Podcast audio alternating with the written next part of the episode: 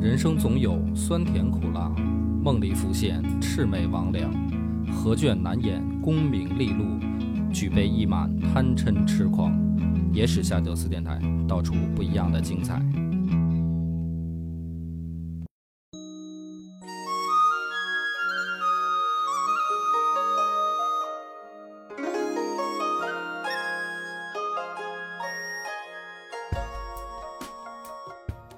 大家好，欢迎收听《野史下酒》，我是主播恶霸波。张小娘，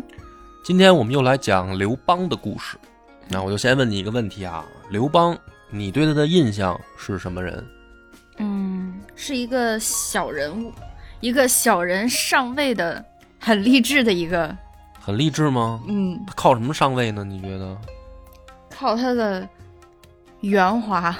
啊，狡诈，以及像项羽那样的人可能不屑于使用的一些手段，就是类似于流氓手段呗，嗯，混嗯，混儿感对。觉。对，小市井儿，其实，在历史上来说呢，刘邦给人留下的印象啊，大部分会给人造成这种感觉。嗯很多的例子啊，最出名的就是踹孩子。那嗯别人追杀他的时候啊，他嫌这车跑得慢，把孩子都能踹下去，就是这种嗯渣男、嗯啊，这个出轨，跟情妇这个生下孩子了，然后弃吕雉嘛，嗯就这种印象嘛嗯。要么就是杀功臣，反正就是一个嘖混混流氓啊嗯，然后当了天子的这样一个，你说好听点儿，你说励志。但是说不好听一点儿，就是他妈走狗屎运，是吧？世道不公，啊这样的人居然上位因了，因为他对手项羽是一个这种贵族嘛，嗯一个嗯做怎么事儿很讲究，对，就是我觉得啊，但凡因为从女性角度，我是猜一下啊，嗯，你说更喜欢跟谁？项羽项跟刘羽绝对是项羽，对吧？就是一个嘖有保护欲，不是就有保有安全感的一个大将军，对，就我宁愿跟项羽去死，对吧？我都然后讨厌刘邦这样然的后人这个感情专一。然后刘邦呢，就是那种嗯、臭不要脸啊，你让我跪下，我都恨不得可以给给跪下喊爹的那种，只要你放过我。嗯，但是等老子牛逼了，老子弄死你，就是这样一种形象。嗯那么今天为什么要讲他的故事呢？啊，他曾经啊最为人所乐道的一件事儿，就是他跟吕雉的这个婚姻的开始。嗯咱们先讲这个故事啊。吕雉他爹是从外面搬家来到沛县，嗯就是说原本不是沛县人。那么这个吕公，就是吕雉他爹吕公啊，是因为在家乡跟人结了仇，然后避避难吧，或者说叫躲仇家躲仇家，来到这个沛县，因为他跟沛县的县令呢是哥们儿，于是呢举家搬迁。搬到这儿以后呢，这个沛县县令很给面子，说：“嗯哎，老弟，我给你来一个接风宴，我把这个四里八乡啊，就咱们这个县里边儿有头有脸儿的，我都给你请来，恭贺你的这乔迁之喜。”于是呢，就搞了一场宴会。在这个宴会上呢，沛县的有头有脸的人物就都来了，哎，其中就有萧何。嗯萧何呢，当时是这个县的这个县院，就相当于是三把手，就是一个县呢，它有一个县令，还有一个管治安的卫官，然后就是萧何，就是县里面排老三。萧何来了以后也很给面子，哎，说我呀、帮你定个规矩，这不是来的都是有头有脸的人吗？嗯咱这屋里也坐不下，人很多，进门交钱，啊，就给你随份子，随到一千钱以上的才有资格上座，就是咱们进到这个厅里来吃饭。你要是没钱呢，您就坐外面，啊，你坐院里，院里也摆着大长桌子，你就随便在外面吃吧。这个其实是替吕公考虑啊。然后萧何说这个话，那大家就没没人敢反对了。那么这个时候呢，他定的这个规矩啊，就是就能筛选出来人物的这个怎么说呢，叫实力啊。啊，我吃顿饭花一千钱，那这肯定是在县里面有实力的人，他才能进屋嘛。嗯那么这个时候呢，刘邦就来了。刘邦一看进门还要交钱啊，就高声喊道：“说，我随一万。”哎，里面也听着说，这这有人一下出手阔绰，赶紧咱得迎接呀、这是这是来大大手大子了人。物，吕公也出来迎接，一看就是刘邦。刘邦那个时候啊，因为史料记载还不一样，但是呢，比较公认的说法，那时候也年过四十了，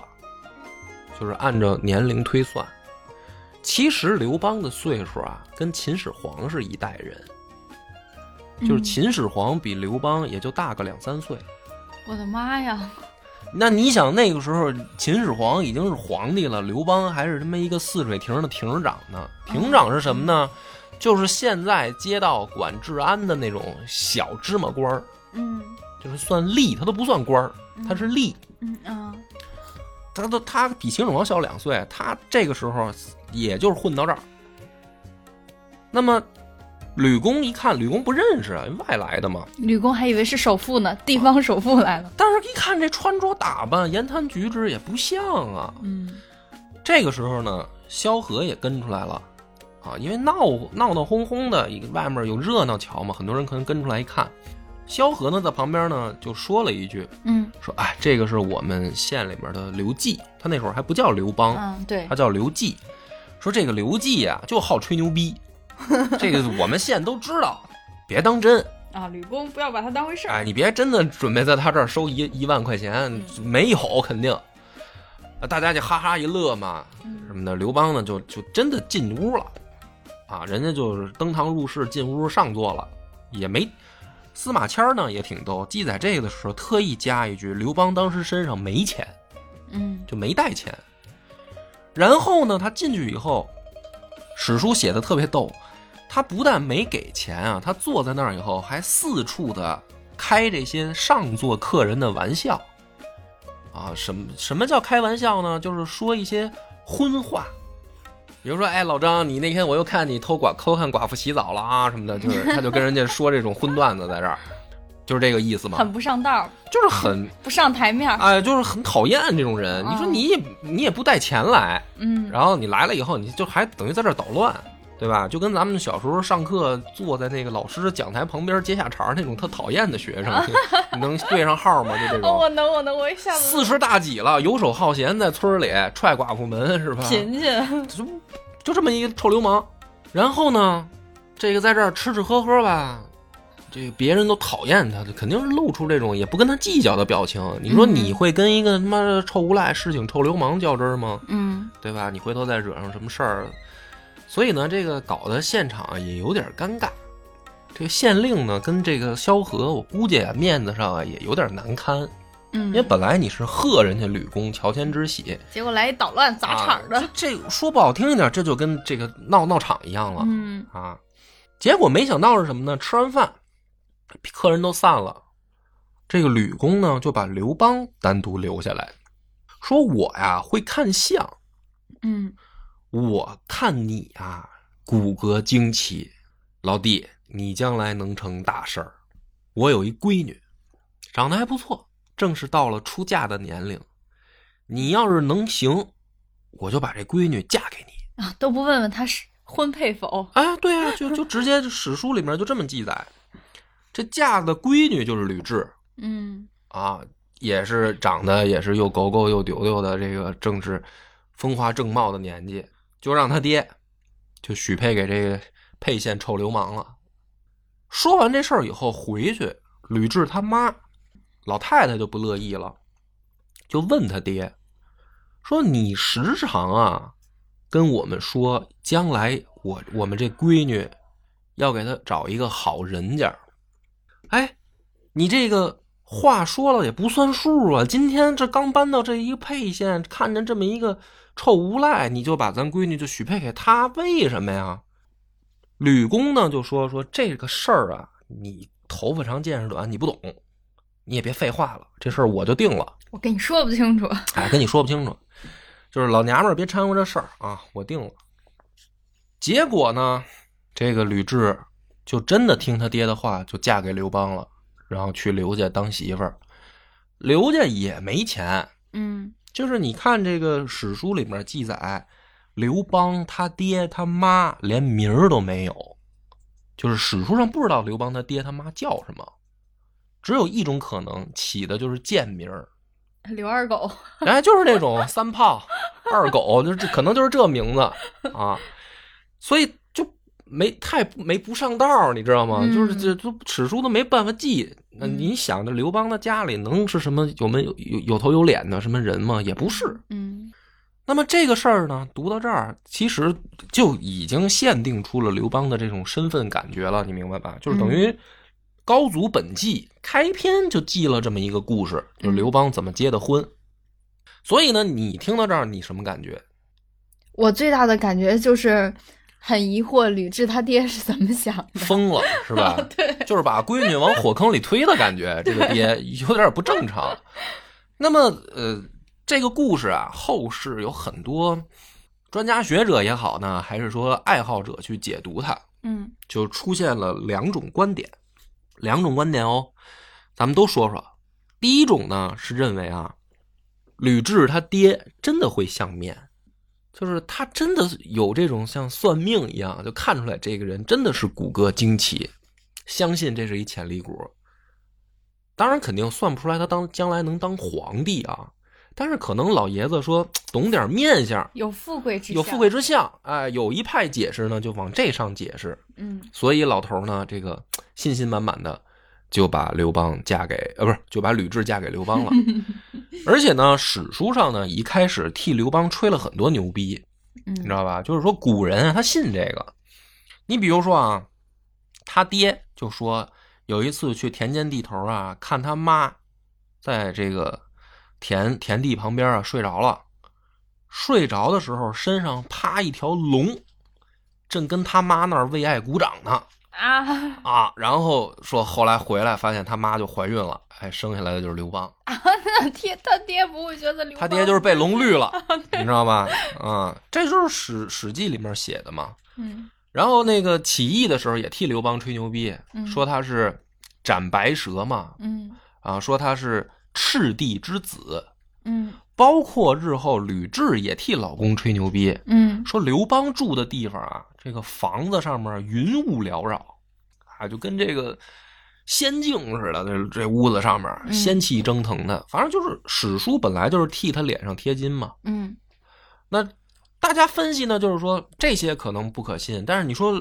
吕公会不会能看出来什么呢？呃嗯，这是问我是吗？你觉得这可我觉得就是吕公瞎了疯了，然后找到了就是你相不相信吕刘公会看相？你信吗？我觉得他可能自己有研究吧，就跟我爸似的，自认为自己会看相，有自己的一套门道， 对。其实没有什么道理，但他是只是特别自信而已。但是你爸看到我也没有这么冲动啊。可能你在我爸的那个研究的没有富贵之相是吧？ 我操完了，嗯，这是一派解释啊，咱们先搁在这儿。还有一派呢，就认为啊，说你看分析一下，说这个吕公他是外来人嘛，嗯刚刚搬到这儿，那么在这场宴会上，吕公是一个等于有自己分析能力的人，他分析出了，你别看这个刘邦啊跟个臭流氓似的，但是他有一股子大哥的这种风采，臭不要脸的，脸皮厚，哎就是啊，心理强大。就是说， 你看他堂而皇之的登堂入室上座了以后，还嘲笑这些人，这些人还不敢生气，嗯那么是不是说明，首先第一个，这个人心理素质很强，嗯就是脸皮厚。其实换好听一点的说法，就是这个人心理素质过硬啊，嗯而且呢很豪气。就男人吧，有的时候身上如果有这种豪气，是会引起同性之间的崇拜尊敬的。是吗？是啊，就是啊，确实是啊。因为你当然了，你除非说他吹完牛逼让人打了，那这事儿不提不提气，挺 丢人的。嗯可是他吹完牛逼，没有人敢招他，你能理解这种感受吗？另外一个是什么呢？那吕家刚来了，他也想找一个当地的小靠山。他不会觉得刘邦能是靠什么？，哎，那刘邦能在宴会上表现成这样，说明他在当地别人都让他三分啊。我我们老吕家刚搬来，就算我家里面有俩糟钱儿，我毕竟强龙压不了地头蛇呀、将来万一比如说这村儿里面儿或者县里面儿有点事儿，我怎么解决？我嗯人生地不熟的，嗯，对吧？我在当地找这么一社会大哥，哎，这女婿将来帮我平事儿啊，我 就是咱过日子嘛，对嗯吧？咱总得弄点这种安全感出来啊。这女婿能给我带来安全感，就有人分析这个吕公啊，可能是从这个角度出发，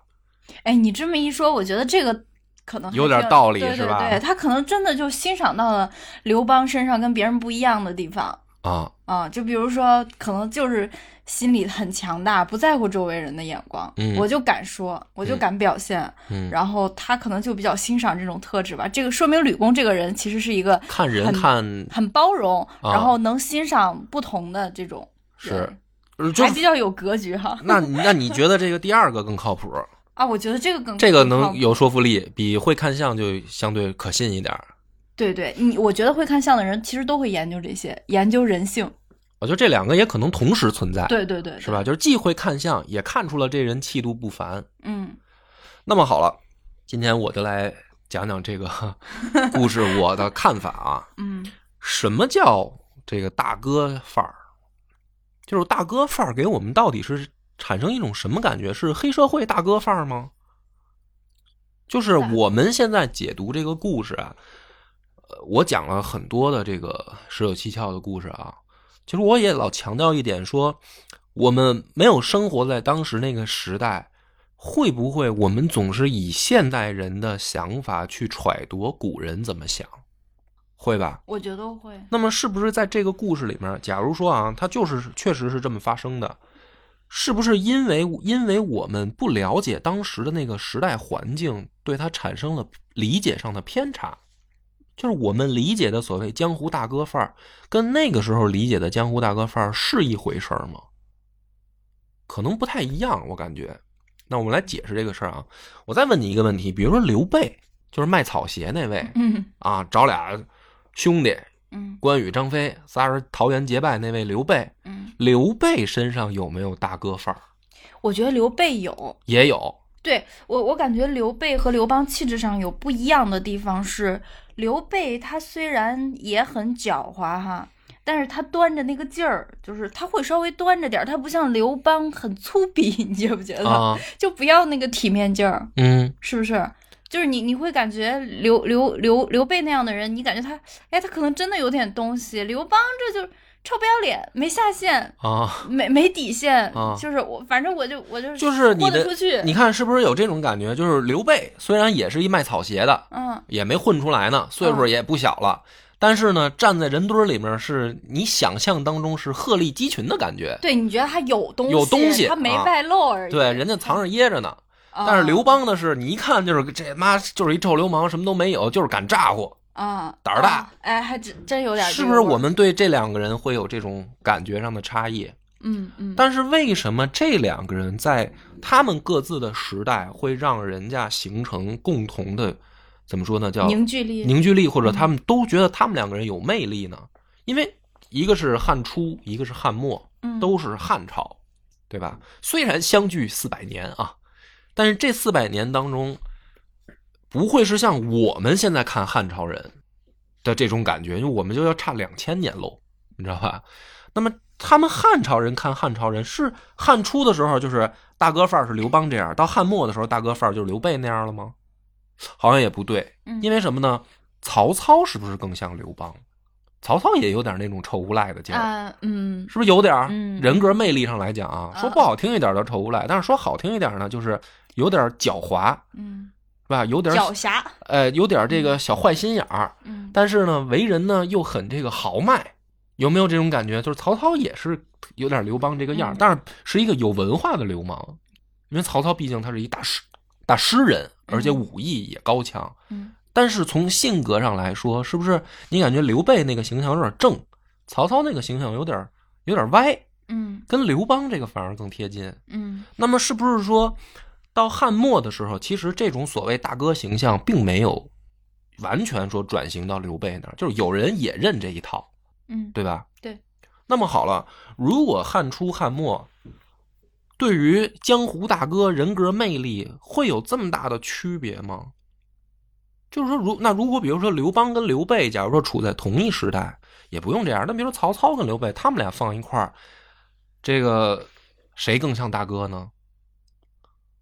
我觉得大哥也不一定完全是一种气质，可以各自开花吧。啊，就是各自不同的大哥气质。对对对，吧如果是我的话，我可能会追求那个谁，刘刘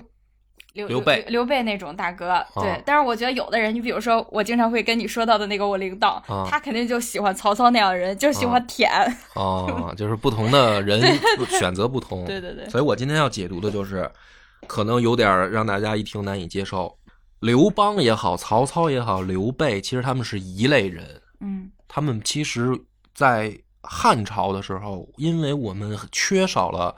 解读当时那个时代的空气的能力，因为我们不生活在那个时代，我们是靠想象，所以加入了后人对他们的理解嗯，只能从字面意义上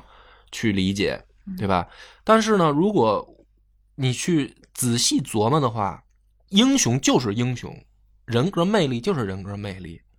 他们其实对他们各自时代的人展现出来的那种人格魅力应该是一样的，也就是说，它的形成、它的来源应该是一样的。就什么样的人会让他同时代的人觉得说，嗯，这个人了不起，可以跟着他干，这种来源在汉朝一定是一样的。那么为什么一样？这就是我今天要讲的重点。刘邦这个人在他的身份解读上是缺失了很多信息的，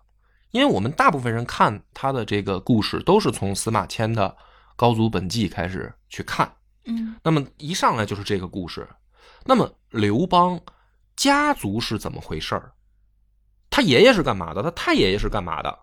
他出场时候，这个婚礼的时候就已经四十大几了。那他前四十年在干嘛？到底嗯，这个对信息是缺失的，对是是空白的，是。空白的，对吧？嗯但是实际上是什么呢？是散落在其他的篇章，就是它没有记载在刘本一上来里面。去看别人的传记，就《史记》里面就有，嗯包括《汉书》里面也有，还有其他史料，你会发现它前面的这个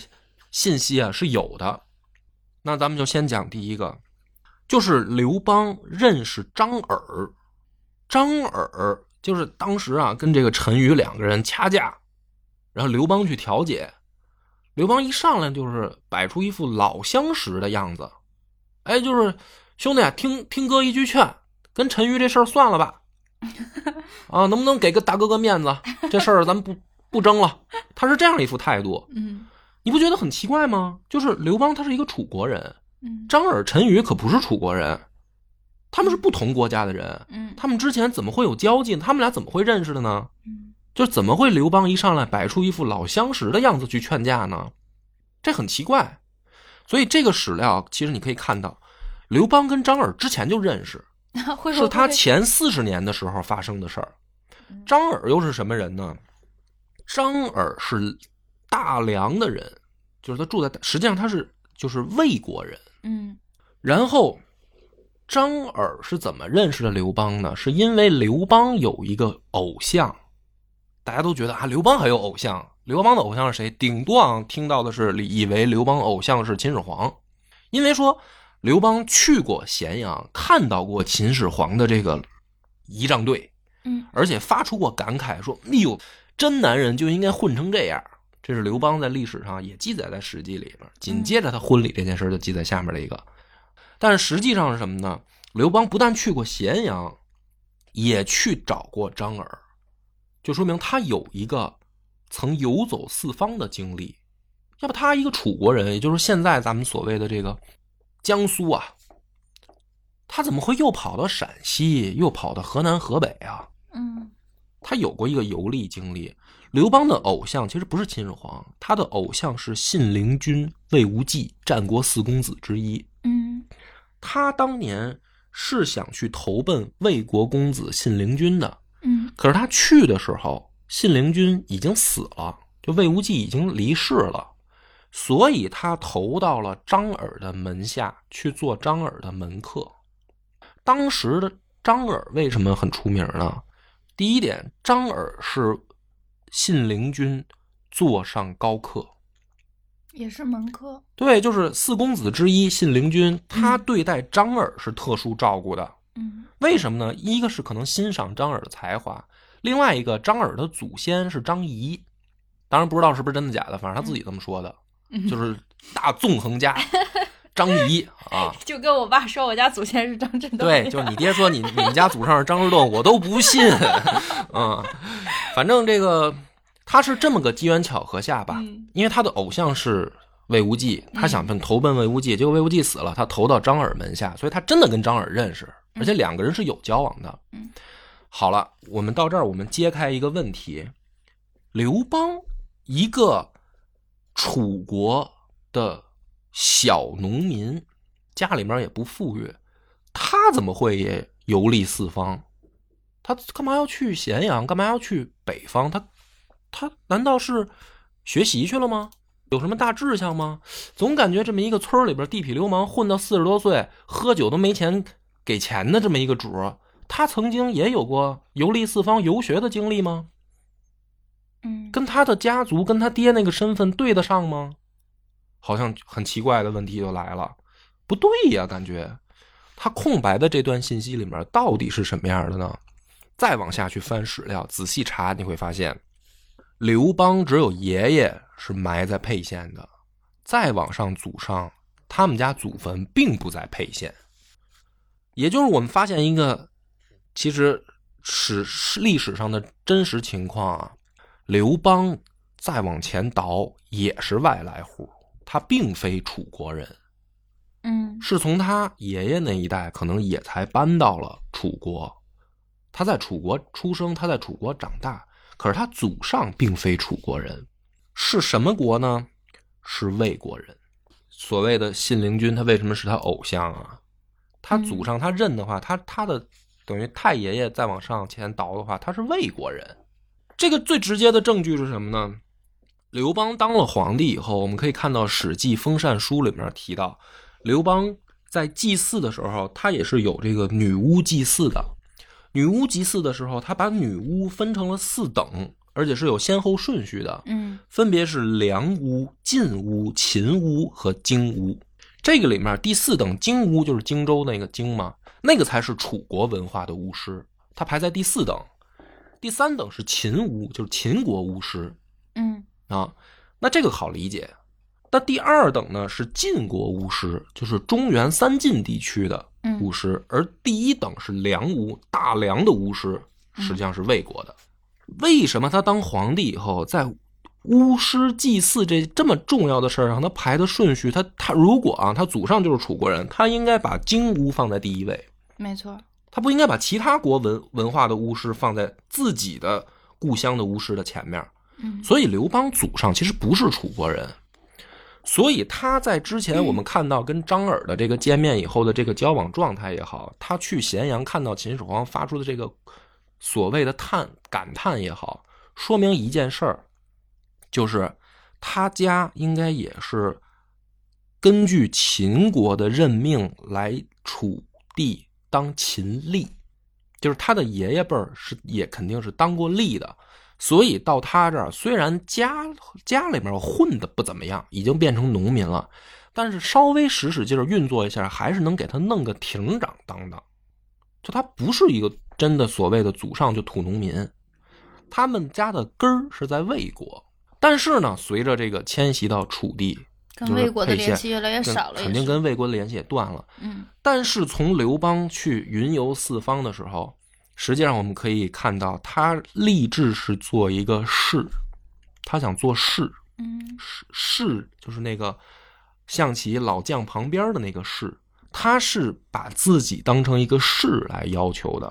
所以他去做张耳的门客，嗯他不是一个说田间地头游手好闲的无赖，还是个胸有大志的人，他是胸有大志的人。嗯那么这个胸有大志，就是我今天要讲的，它是一种大哥气场，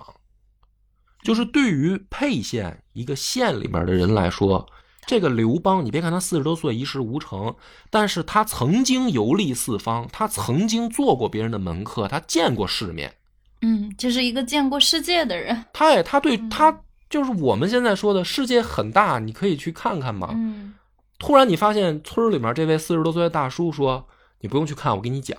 嗯，你说吧哪儿。”哎呦，还 是魏跟 国，魏国是魏国，我去过，咸阳首都是吧？我去过，扫地僧。哎，我为什么我能成大哥嘛？就我们现在看到，为什么一帮小兄弟，樊哙是吧？这个曹参，那而是萧何、曹参，人曹参人家还也在县里面当吏呢，对吧？卢绾这帮配封配袁崇的这帮老兄弟，跟着他一起，后来拿下天下这帮乡里的这帮兄弟，为什么在乡里的时候就跟着这么一臭无赖当大哥呀？就把他当大哥呀？他根源一定不光是说这个人什么啊所谓的豪迈、所谓的脸皮厚、所谓心理素质强，他一定是有原因的。就像为什么刘备一出场，他能镇住关羽、张飞？刘备武力肯定，你要咱们按照这个演义理解，应该打不过关羽、张飞吧？你就说他那个啊，深藏不露那个劲儿。问题是，关羽可能还行，张飞能看出来这深藏不露的劲儿吗？当然这是演绎啊，我开玩笑。但实际上，刘备他能够镇住这个哥俩，他能够，他不光是镇住哥俩。刘备在真实《三国志》里面记载，人家本身就是一个当地的这个大哥，他周围老跟着一帮小兄弟。就这帮人为什么能成为大哥？我们可以看到，刘备早年也是云游四方游学，对吧？他和这个很多同学、他的老师都是当时东汉的名人啊。他为什么后来跟公孙瓒那儿有交情？那是同学，嗯，那你说这样的人，他回到一个乡里、县里、一个村儿里，他比上不足，他比下有余啊！我见过世面，我见过天地啊！我就在你们这帮人面前，我就是有底气。对呀、所以你再反过头来看，那他可不是嘛，樊哙一一杀狗的，卖狗肉的，嗯，那卢绾那就更没听说过干什么了，可能也确实没什么正经营营生。那他在这帮人中间，他其实刘邦也是鹤立鸡群的，而且嗯毕竟不管怎么说，咱就说他是小吏，人家还是一亭长啊，嗯人家这个四里八乡的事儿，你不得解决不了，找刘大哥说句公道话吗？嗯对吧？所以从这个角度来看呢，其实我我的观点是这样的，就是刘邦这个人并不是光有流氓气，他实际上确实是有大哥的这个个人魅力，是跟他早年经历相关的。只不过呢，这个历史记载的呢，没有在他本纪里一下给你点出来。嗯，所以从一上来一出场，他尤其是他又闹人家这个乔迁之喜的这个饭局，你就会直接感觉说这不就是一臭流氓吗？那么吕公就吕雉他爹，嗯为什么所谓能看出来？为什么说哎我会相面？我看你有贵气。因为他也是一个见过点世面的人。，对，因为吕家呢从外面乔迁，他们原来那个地儿是经商之乡，嗯而且他家有钱，他也认识县令，就他们家族从起码从吕公这个角色看，他也不是那种土农民，嗯他是见过一些世面的。嗯要么你说他一个山东人，他怎么跑到江苏去搬家，认识那儿的县令呢？就说白了，他们打交道是有一个基础的嘛。嗯对吧？那所以吕公这个所谓说看相呢，那也许也是史家给他贴贴金也好，也是他，也许是他当时哎捧一捧。但是实际上，所谓看出来是什么呢？是看出他的这个个人魅力，他的他的这个言谈举止不像一般乡里边的臭流氓。还是有气场的。对，就跟这个《西游记》说的，说这个悟空说：“师傅，别往前走了，前面山头有妖气。嗯”然后我们就想说，嗯，那一定是大师兄火眼金睛啊，嗯是吧？但是实际上，你仔细想想，那他妈前面要是有个这个寺庙正经的佛家圣地的话，那恨不得都得冒着金光，那看着就贵气，雕梁画栋的，那是没妖怪，嗯你是感觉？那前面黑烟滚滚的，那那这是妖怪住的地儿脏乱差，那不用孙悟空火眼金睛，你去你也看出来那儿有妖气，你也不敢往里走。所以吕公看出来，所谓刘邦身上有这个贵气也好，相面也好，我觉得他应该是什么呢？他是真的能看出来，他不是说他光相面的问题。所以刘邦在当地为什么别人不惹他，他甚至还还弄得挺有头有有脸的，有面儿，也是同样的道理。人家也知道这老小子虽然四十多岁没个正经营生吧，但是他确实出去见过世面。还是不能惹，哎，我们也别别得跟让他，三分。对，，我们也让三分。嗯就跟就跟打一个比方，比如说你啊，在你家乡，你从小就看着有一个孩子，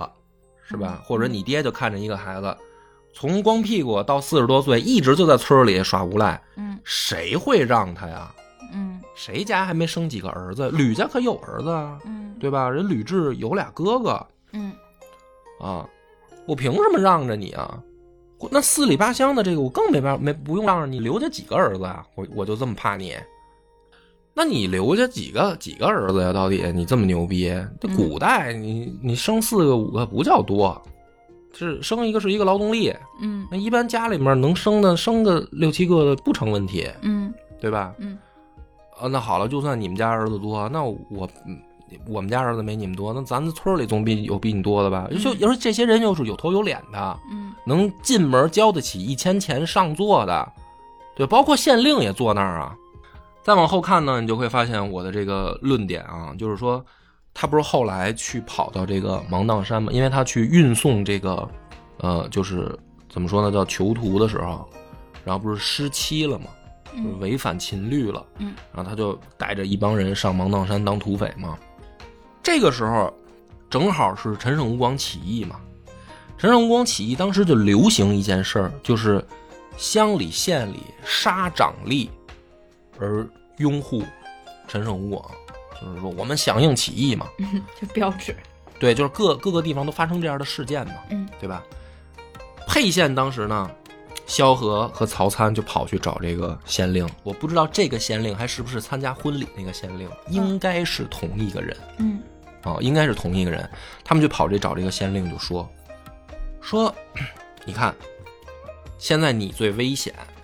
你要想安全怎么办？我们可以帮你把刘邦叫回来，他手下带着一波人，然后呢，你也宣布这个响应起义，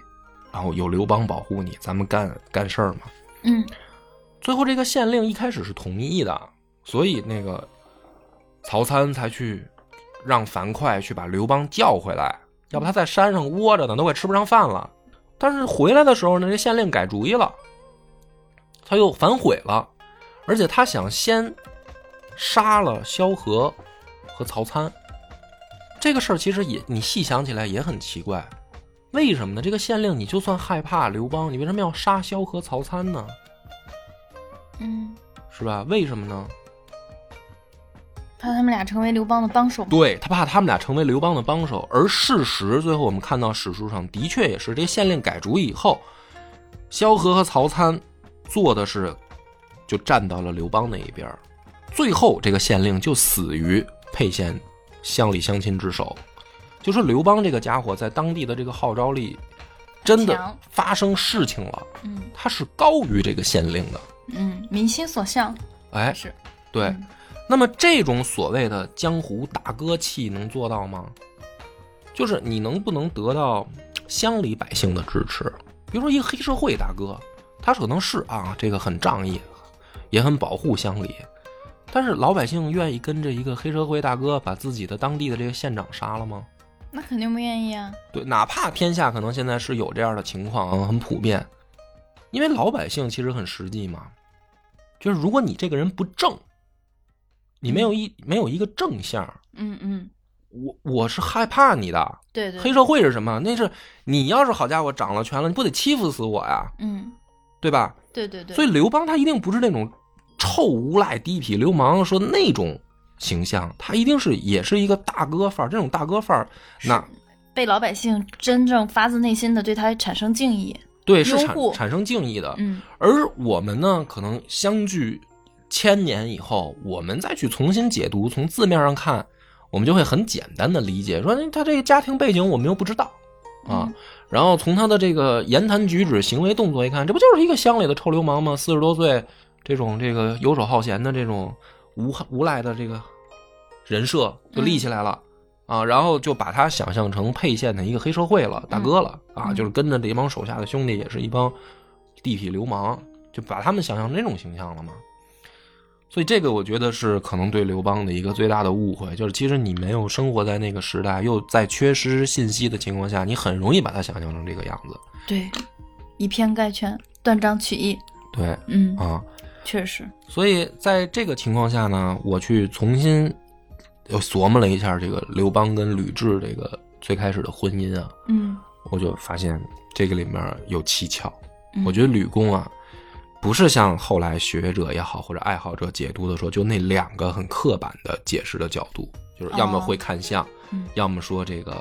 图实际利益，就是找当地臭流氓来这个怎么说呢？看家护嗯其实不是。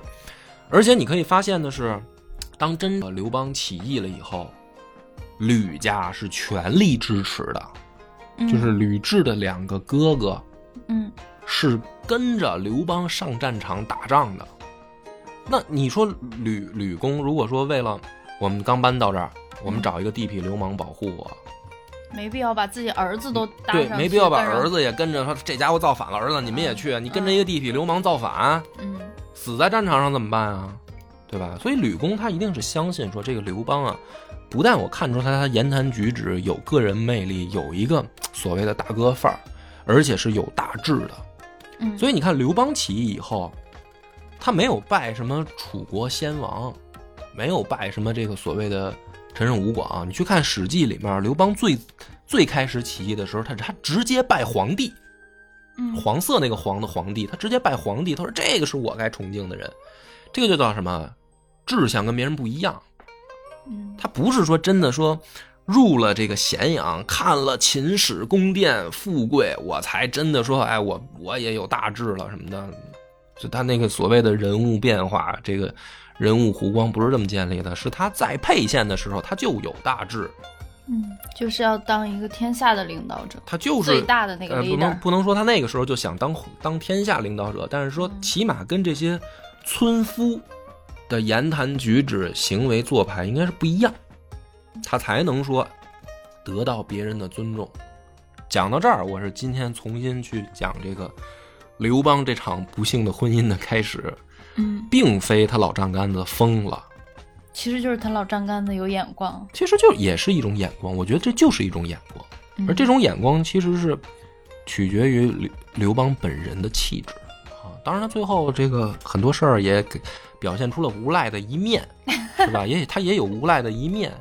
但是其实最主要的还是因为他早年的这个经历，嗯他他本人的这个志向，其实是有这个个人的人格魅力的，而不是我们理解的那种所谓的黑道大哥或者地痞流氓的那种感觉。嗯这也就是说，像连曹参这样的人，他都愿意，包括萧何，那你萧何好歹算当地的一文化人吧，嗯对吧？而且人家是真正县里三把手，为什么这样的人也愿意跟着刘邦干？嗯这才解释得通。嗯，嗯，那么今天的故事就到这儿，感谢你的收听。我们的微信公众号叫“柳南故事”，柳树的柳，南方的南。如果还没听够的朋友，欢迎您来订阅关注。